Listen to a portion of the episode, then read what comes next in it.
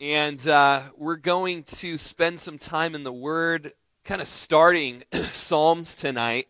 And uh, this will kind of be like um, like a partial series where it's going to last about 12 years. Um, there's 150 chapters in uh, the book of Psalms, and um, you know, I, it's a wonderful book for where we're at on these Wednesday night gatherings, where you know we are here to uh, be fed the Word and to to be taught doctrine and truth and be grounded. Um, we're here to pray and to intercede, and uh, and part of the vision for these Wednesday nights is that you know a part of the prayer time would be for uh, the nations and um, and specifically wanting to focus on unreached and unengaged peoples. Uh, and so the Psalms are just incredible for, for that. Um, even tonight, uh, the goal is to get through Psalm 1 and 2. And uh, I feel like there's things for us, and I feel like there's things for our prayer for the nations. Um, Psalm means song of praise, and there's 150 songs of praise in this, uh, in this book.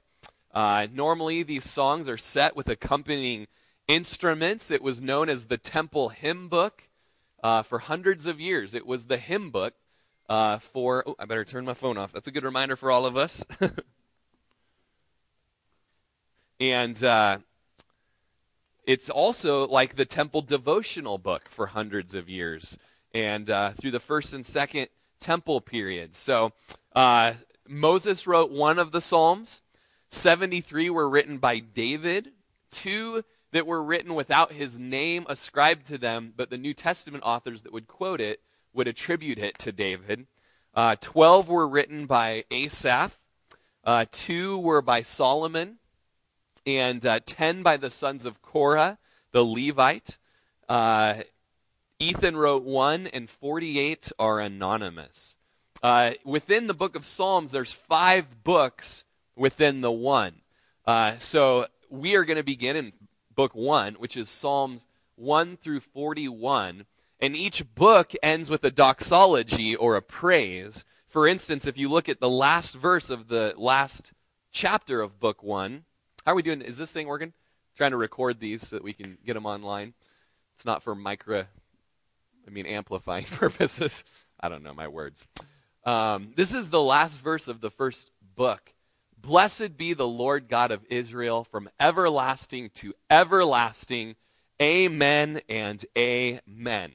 So each book will kind of have a, a, closing doxology like that. Book 2 is chapter 42 through 72. Book 3 is 73 through 89. Book 4 is 90 through 106. And book 5 is 107 through 150. Uh, and that 150 is like that last psalm, which is a doxology, a praise to the Lord. Uh, so here we find ourselves, and if you have your Bible, you just go there, Psalm 1 tonight, uh, where we have the way of the righteous and the way of the ungodly contrasted. Verse 6 is kind of the key to understanding this psalm. For the Lord knows the way of the righteous, but the way of the ungodly shall perish. So in this psalm, the way of the righteous and the way of the ungodly are contrasted. So we've got verse 1 Blessed is the man who walks not in the counsel of the ungodly, nor stands in the path of sinners, nor sits in the seat of the scornful.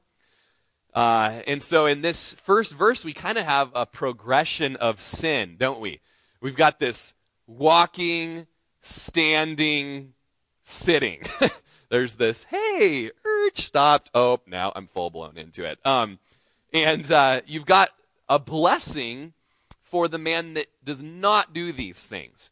And this blessing is actually in the plural, which means there's so much blessing, there's so much happiness. It means to be supremely happy. And to read the emotion of the writer would be to say, Oh, how very blessed. Very similar to the Beatitudes that we were in uh, this summer in the service in the park. Blessed is the man who, uh, you know, these, these things, as uh, Matthew chapter 5 begins. Um, and so we have this, you know, there's a blessing if we're not walking in the counsel of the ungodly, or this speaks of traveling. we're traveling along in the counsel of the ungodly. Uh, this means the advice, the plans, the decisions of the ungodly. And we're going to see this word ungodly repeated. And part of just what we learn and how to uh, study the Bible is wherever there's repeated phrases, you glean something from that. There's something trying to be communicated. Ungodly is going to come up a lot in this chapter. Uh, so, uh, ungodly means someone who's guilty and someone who's wicked. And, uh, and, and there's to be a consideration of, of who we're getting counsel from. It's amazing how many people get their counsel from Dr. Phil and Oprah and, you know, all those daytime TV folks, and that's where they get their counsel. Uh, they throw that up online, and you're like, oh man, oh that is not not wisdom. Uh, it's you know it's good to check and like, okay, where am I getting this from? Who is counseling me right now? Is it based upon Scripture? Is it something that you know the godly leaders that God's placed around me are also teaching in truth? Uh, and so it's good to not be traveling in the counsel uh, of the ungodly. You'll watch someone like Oprah, and you you get sucked in because oh oh oh she just gave away about a bunch of cars you know like wow okay and then there's like 80% truth and then what's so subtle is the the 20% or 50% whatever you know non-truth that is deceit it's wickedness all right um, and so whether it's the bible teaching that you're getting be a berean search the scriptures see if these things are so uh, you know marriage counseling you know uh, you know it's, it's amazing how much marriage counseling out there is based upon man's wisdom. And so often it says, be happy. That's God's chief end for you, is for you to be happy. So if that means ditching your spouse, go be happy. And and we've just got to curb that so much that that's not your chief end is being happy. Your chief end is glorifying God and sticking with this difficult marriage. That's the uh, that's the the way to glorify God. There's there's godly versus ungodly, wicked, guilty counsel. Uh, then there's the individual who stands. So it's kind of gone from walking and traveling to standing, which speaks of conducting yourself in the path of sinners. Uh, and so, as we studied two weeks ago in, in our closing uh, Sermon on the Mount teaching, uh, there's a there's a path, and it's narrow that leads to life. And remember the original. How narrow is that path that leads to life? but wide and broad is the path that leads to destruction. And so, um, you know, there's there's a path that we choose, and the righteous man is not afraid to choose the road less traveled, knowing that it will be truth. It will lead to blessing and happiness, though it may be a difficult one. Uh, the, the gate is narrow that leads to life. Uh, and so, standing and conducting yourself in the path of sinners that's, that's going to lead to the opposite of blessing damnation, judgment, perishing. The very last verse tells us that in this chapter. And then it moves to a no longer standing and just conducting yourself in that path, but a sitting, which speaks of making it your dwelling place, sitting in the seat of the scornful, the chatterers, the scoffers, the mockers, the ridicule. You know, I've really been praying if, if there's a word for us in this as a church, and and I feel like I was not going to. And now I feel the Lord saying, just speak it. That in the midst of this season of moving forward in the direction that the leaders that God has appointed by the Holy Spirit, watch out because we're finding right now there are chatterers right now. There are murmurers. And it's it's just coming to attention. And and we want to give an exhortation to those that want to be walking in truth. Don't chatter back.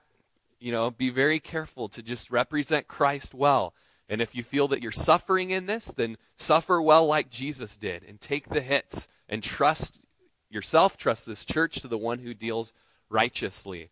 But there may also be words of exhortation and correction to those that are chatterers, gossipers, murmurers, sowing seeds of division. These are things that we see all throughout the scripture that never end well with those individuals. And so, uh, in a season like this, um, be careful where you're dwelling. Are you dwelling in the seating, seating yourself among the chatterers, the scoffers, those that are mocking the direction of the church, not a good place to be. We would really encourage you to, to use discernment in that.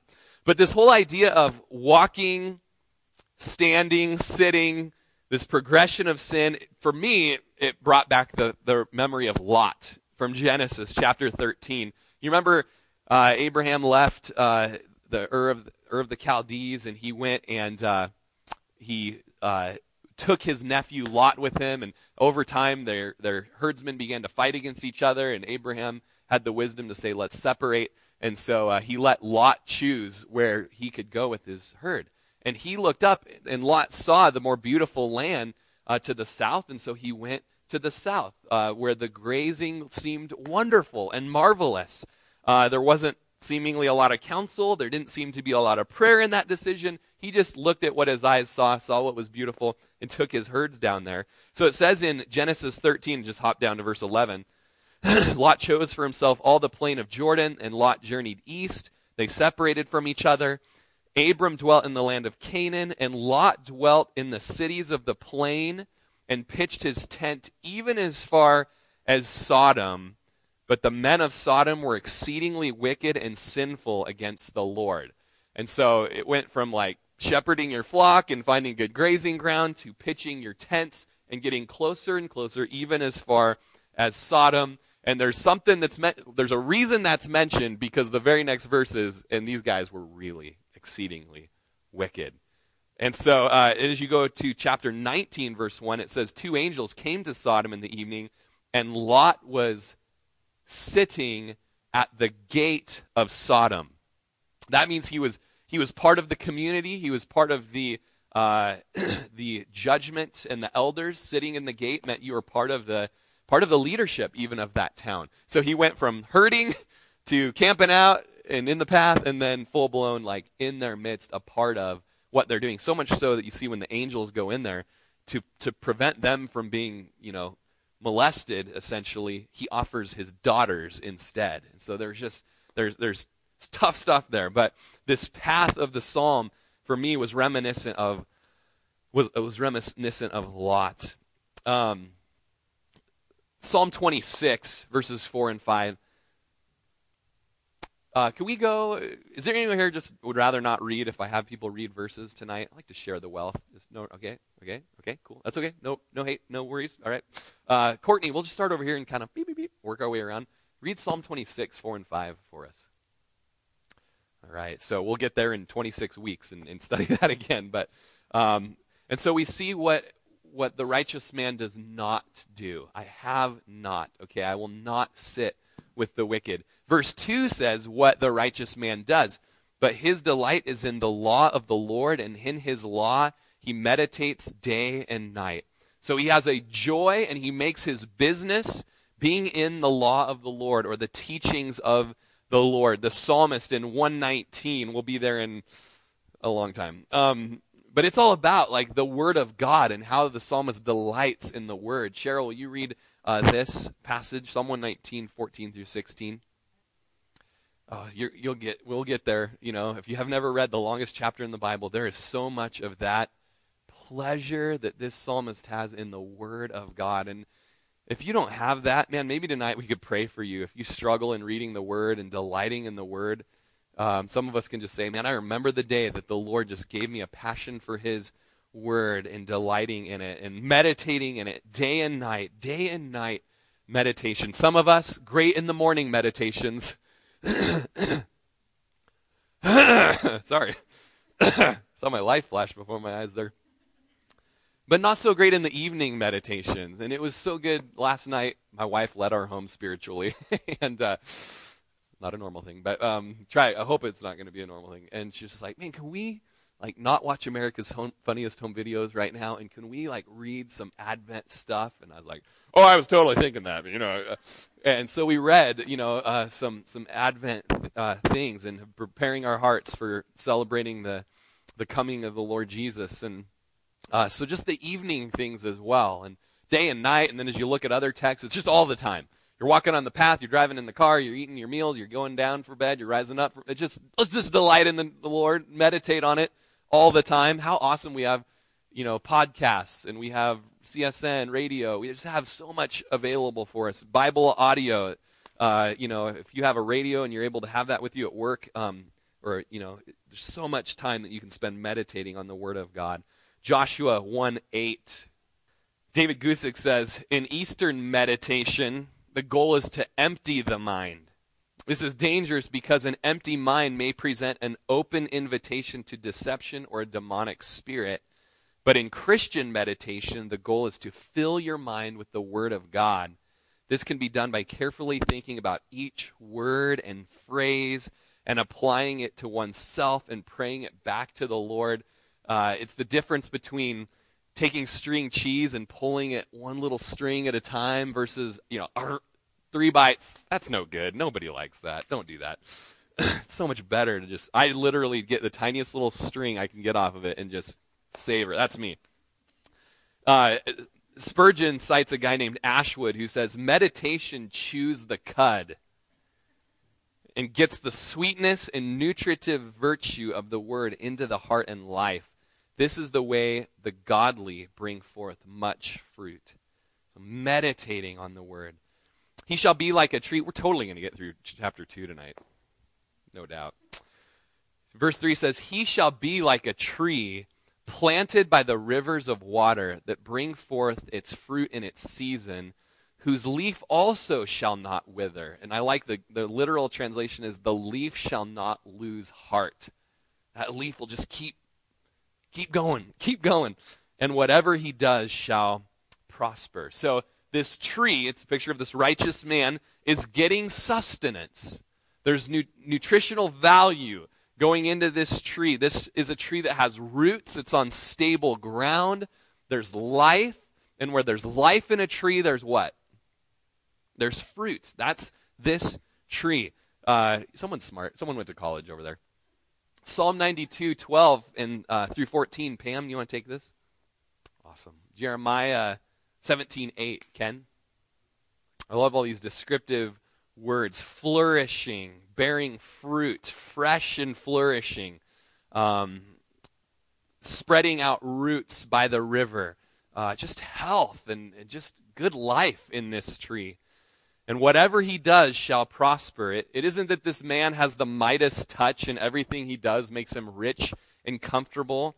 But in the life of the righteous man, God brings forth something good and wonderful out of everything, even tough and rough circumstances bring forth something prosperous, something good. God works through sufferings of a righteous man. That's the case with Joseph. We're not going to read it tonight, but uh, in Genesis 39, 2 through 4, and verse 23, everything Joseph did because he trusted in the Lord, even though there was rough and tough situations and time in prison, the Lord was causing everything Joseph did to prosper. That's the picture that we're seeing here. Verse 4 the ungodly are not so. So here's the contrast with the ungodly, which means wicked and guilty, but they are like the chaff which the wind drives away.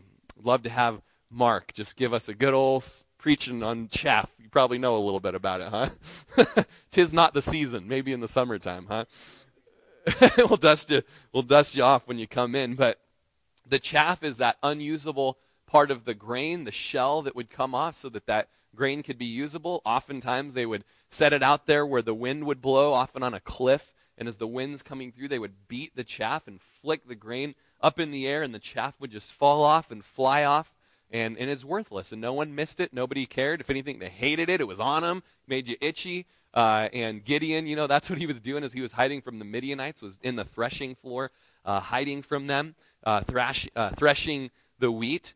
But um, we just have this this difference here, where we have a mighty, solid, determined, nourishing tree bearing fruit, and then we have a uh, just not even a, a plant, but something that comes off of a plant that is just useless, annoying, uh, something we try to get uh, rid of. Uh, Spurgeon called chaff intrinsically worthless, dead, unserviceable, without substance, and easily carried away. A big difference between that mighty oak and the and the shell off of a of a grain of wheat. Uh, verse five. Therefore, because they are like chaff carried away in the wind, therefore the ungodly shall not stand in the judgment, nor sinners in the congregation of the righteous. Uh, the ungodly will not go from a sitting position where they're sitting with the scornful, as as Lot sitting there in the in the gates of Sodom, to you know all of a sudden standing in a righteous place of judgment. This word stand means to be set up, raised up in honor, established, and exalted. And so those that are sitting with the scornful and the wicked and the ungodly will not be raised up to a place of judgment. Now, uh, I wrote down like what what judgment? What's talking about? And I never actually researched it, but I wrote some options down. Uh, you know, this this could be speaking of the the Bema Seat judgment, which is for Christians. Uh, we read about it in uh, Second Corinthians, where Christians receive their rewards on their judgment day. It's not a judgment of wrath; it's a reward ceremony, as as the Olympics have them. You know, and and we're giving rewards according to the the service done to the Lord. Uh, but then, you know, it could also be the judgment of angels, as we see in 1 Corinthians chapter 6. Don't you know that you will judge angels? Uh, maybe that's one in, the, you know, maybe that's, I don't know. Uh, perhaps that's what, I mean, certainly the ungodly won't be judging the angels. Um, uh, and then there's the great white throne judgment, which is where the ungodly will be judged, but they will not be judging. Uh, and then we also see there's times where uh, believers will be judging matters in the millennial reign. But once again, that's that's believers. So so re- really, the ungodly will not be standing and exalted at the bema seat judgment. They will not be judging the angels. They will not judge matters during the millennial reign, but they will be judged in the great white throne judgment of Revelation chapter uh, 20. So, uh, verse 6, we're going to close with this one tonight so that we have time to pray for the nations. But the first chapter two is so good for the nations. I wanted to get there. Okay, we'll do it. Okay, no, I'm just. We're on page four of 11, so that may not be a good idea. verse 6, the closing verse For the Lord knows the way of the righteous, but the way of the ungodly shall perish. Again, there's this traveling concept and here we have the way known, which is what Christians were known as. In Acts 13, we see that they were known as the way until they were recalled. They were, called Christians. Uh, and so here's this journey of the righteous and the conduct of the righteous. The Hebrew says the Lord is knowing the way of the righteous. He is constantly looking at their way. Um, the Lord knows it. He knows if they're walking in darkness or walking in righteousness. But the ungodly will perish. Uh, that picture of the chaff being destroyed, uh, perhaps being burned or something, uh, blown away by the wind. Uh, the ungodly are that. There's a perishing. They've, the language means squandering. They've squandered their life. Um, they are uh, expelled is another translation of this word. Kicked out, as we see, that's just so true of the ungodly.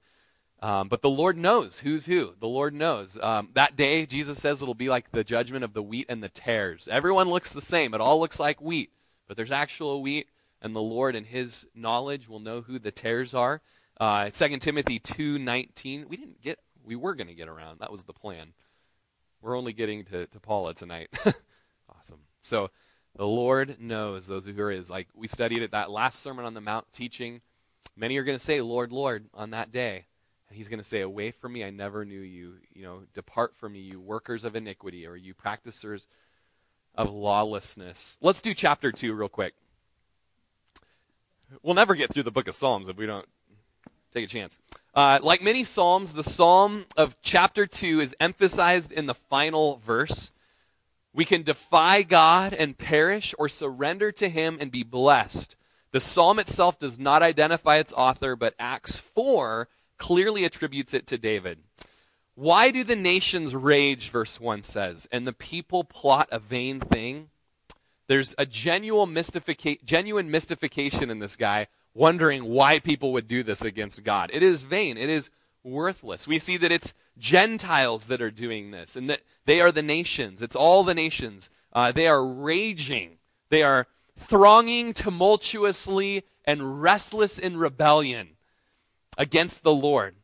Uh, they have plotting going on as rulers. Now, this word plot is a similar word to chapter 1 where it said meditate on the law.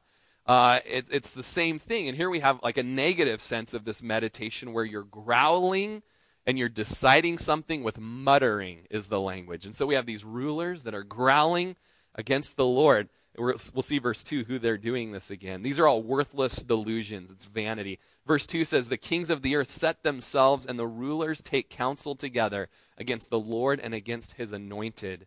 Uh, the kings of the earth setting themselves. This means they, they're taking a stand of resistance. And then we've got rulers who are also associating with one another. They're taking counsel. This is chapter 1. We saw people who are ungodly. And, and what were they doing with counsel? Were they standing, or I'm sorry, they were walking huh, in the counsel of the ungodly. Here we have rulers associating in unity together in their uh, ungodly counsel together. Uh, and it's all against the Lord, it's against his anointed, saying, The Lord. Uh, you know, this is the word Yahweh here. Uh, and, and we also have the, the anointed one in the same verse. So we have God the Father, essentially, in the word the Lord. And we have anointed here, speaking of Jesus. It means Christ, it means Messiah, the anointed one. Uh, this is what Andrew called Jesus when he introduced him to his brother Peter. He said, We have found the Messiah, which is translated Christ. And so all of these rulers, all of these kings are coming together, setting themselves against Jesus, against the Messiah, and they're saying, verse 3, let us break their bonds in pieces and cast away their cords from us. I find it interesting that he uses this plurality here, speaking about Yahweh and the anointed one, and how and they're they're plotting against two of the three of the Trinity here. Uh, let us break their bonds and cast away their cords from us. This is how the Lord, as the King above all kings, is trying. You know, He's going to have order. He's going to have um, you know, definition as to who are his. And these individuals want to break the bonds in pieces, the ropes that would hold. And then the second word, cords, there is an ornamental rope. What? You can't go through chapter 2 with us? Come on. Just kidding. You knew I'd call you out. Uh, cord speaks of an ornamental bond, something special. And they want to destroy both of these things. Um, we don't have time tonight, and this might be why our, our uh, my notes are so long, but verse after verse here, we've got Matthew 12, 14. The Pharisees went out and plotted against him how they might destroy him. Matthew 26, 3. Then the chief priests, the scribes, and the elders of the people assembled at the palace of the high priest, what was called Caiaphas. And verse after verse after verse. And, you know, before he went to Jerusalem, they were plotting against him. When he finally came to Jerusalem, they were plotting against him. This is all very prophetic of the anointed one of the Christ. It's great to see uh, Jesus in the Old Testament, isn't it? In Acts chapter 4, verse 23, and that's part of our mission statement that we will preach from the Christ centered word. Uh, we won't preach ourselves, we're going to preach Jesus uh, at this church. Acts chapter 4, verse 23 through 29.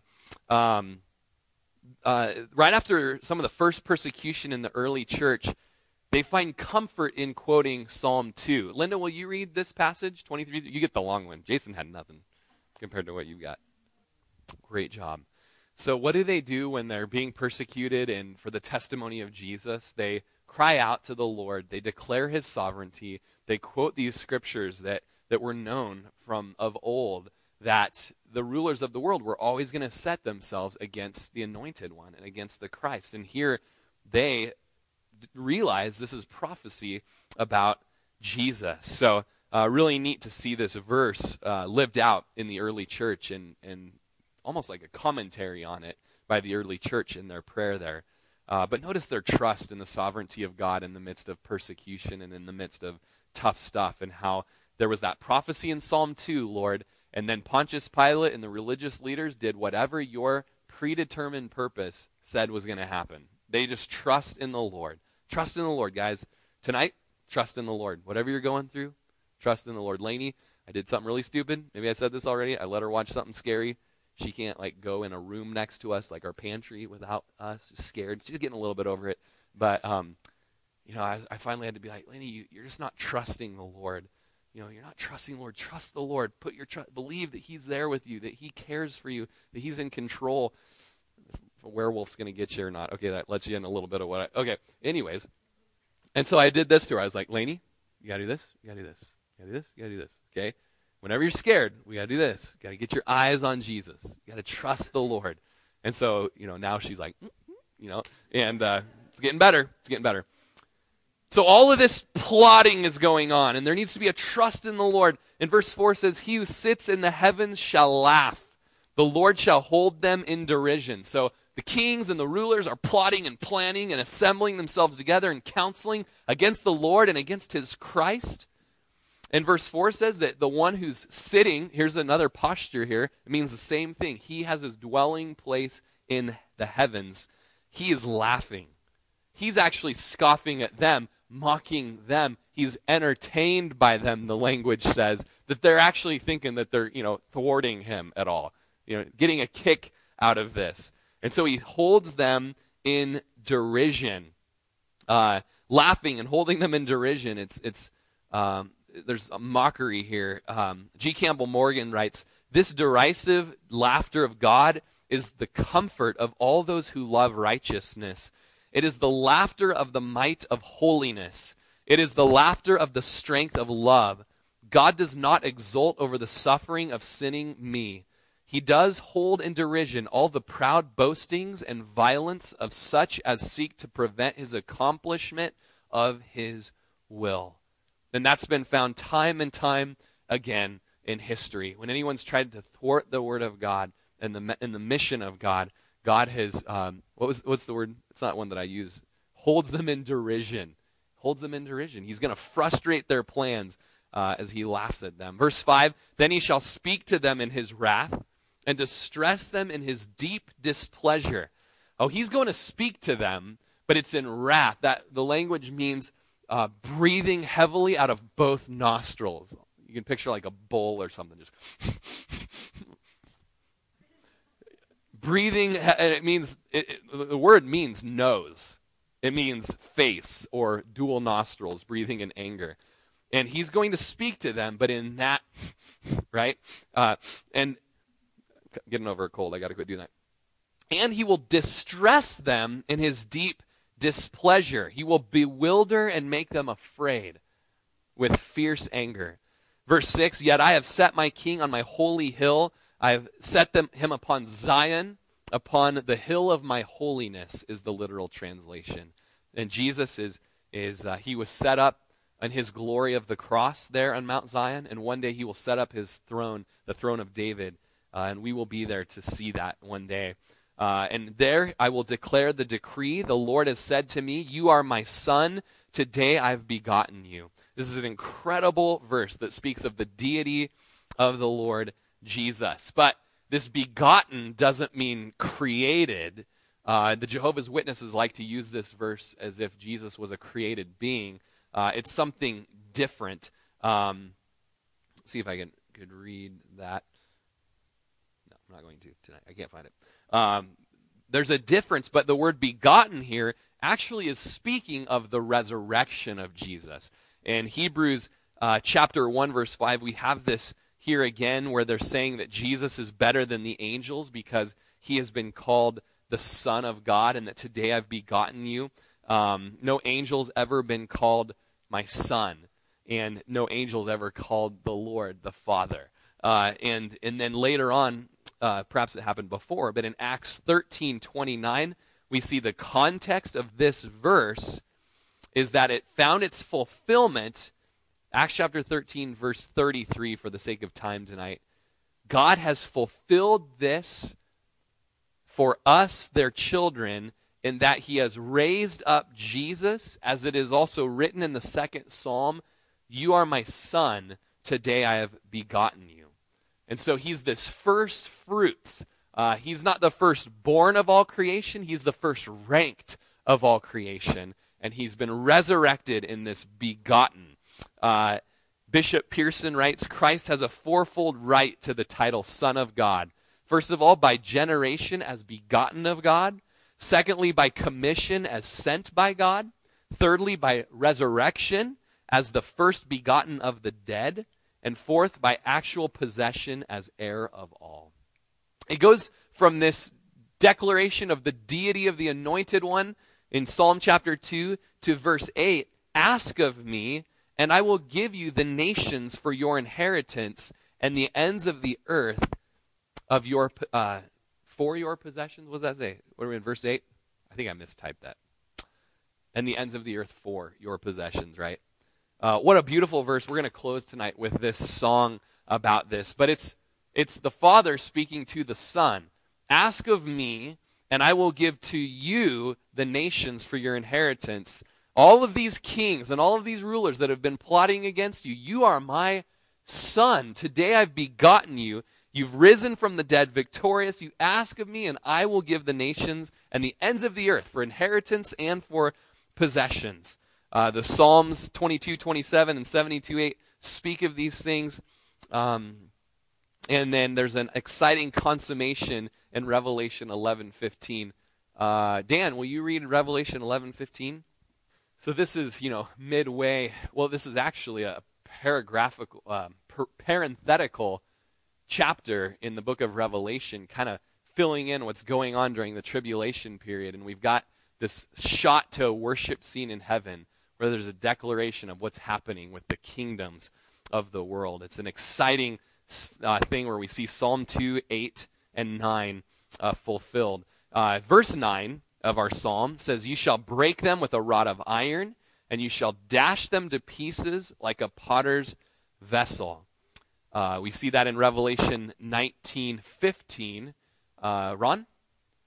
So we see that, you know, final battle there in, in the in the end of the battle of Armageddon, where he comes out of the heavens in power and great glory, and he strikes them down with the sword of his mouth. He breaks them with a rod of iron, dashes them to piece like a potter's vessel. The blood is up to the height of the horse's bridles there.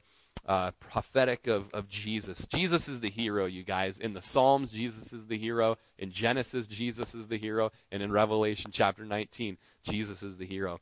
Uh, verse 10 Now therefore be wise, O kings, knowing all of this. They didn't have the book of Revelation, but they had Psalm chapter 2. Be wise, O kings. Be instructed, you judges of the earth. Serve the Lord with fear. This could also be said worship the Lord with reverence. All you kings of the earth. Rejoice in a shout of exultation, as I amplify it there for you. Shout out in exultation and with trembling all you kings of the earth. I was just saying prayer for our president and for Vladimir Putin and you know just uh, Kim Jong. Is it Un now? Is the it's Un is the new one or Il? Il? Remember. We prayed for him, but I don't remember the name. Uh, just thinking of these guys, you know, praying for these kings. Oh, that they would be warned. There's a warning here. Be wise, Vladimir. Be wise, Barack Obama. Worship the Lord with reverence and shout out and rejoice to Him and uh, with trembling of your heart. There's humility there. Verse 12 Kiss the Son, lest he be angry. I like that, don't you? Kiss the Son, lest he be angry. This is a kiss of affectionate submission. There's two things there there's submission in this kiss, but there's also affection. He's Lord, and he's also a friend. Uh, it's amazing relationship.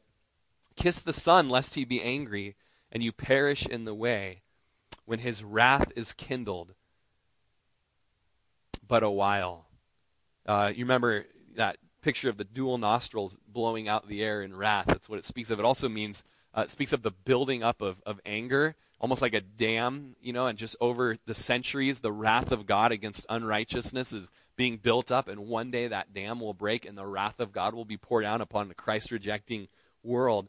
Uh, and we see that in Revelation 6, the beginning of the tribula- tribulation period, 616 through 17. So they're just they're realizing the wrath of God upon them there. And the final statement, blessed are all those who put their trust in him or take refuge in him. Um, there's a blessing, just like our Psalm 1 was the blessed, and here we end with a blessed. Oh, how supremely happy are those who take refuge in the Lord. In all seasons of life, trust the Lord. Trust the Lord. Trust the Lord in the lean times and trust the Lord in the fat times. Trust the Lord. Trust the Lord. There's a blessing there. Psalm 5, uh, 511. Doc, will you read that? There's joy, there's blessing, there's uh, shouting for joy because of that trust in Him. He's the one who defends us. Um, we love His name here in this place. We can be joyful in Him tonight. Uh, Guzik writes Those who defy God are broken, but those who depend on him are blessed. The psalmist leaves the choice with everyone broken or blessed. And so uh, tonight, as we pray for Uzbekistan, um, just good psalms to have uh, in praying over our church, in praying over uh, just the season that we're in, the direction that we're going, uh, and praying for the nations. Uh, we've got, even today, we've got the nations raging uh, against the Lord and against his anointed one. They're plotting, they're scheming. The unrighteous and the wicked are plotting against uh, Yahweh and against his Christ. And as much as they try to set their, their hearts against him and rebel and, and have a tumultuous uh, rebellion against him, he's not moved by that. He's, set in, he's in heaven, and you know it's an interesting type of a laughing that he's got going on, but he's not worried. He's not worried about it. He's going to come. He's going to set the Messiah's throne up on that holy hill of Mount Zion, and people are going to come and they are going to worship him. And we can pray tonight for the kings, the kings and the rulers, the kings of king or president, whatever Uzbekistan has got, uh, that he would fear and tremble at the word of the Lord, and that the people would know and rest and trust in uh, the Lord tonight. We'll pray that over the nation. So, uh, Cheryl, you got some things to share about Uzbekistan tonight?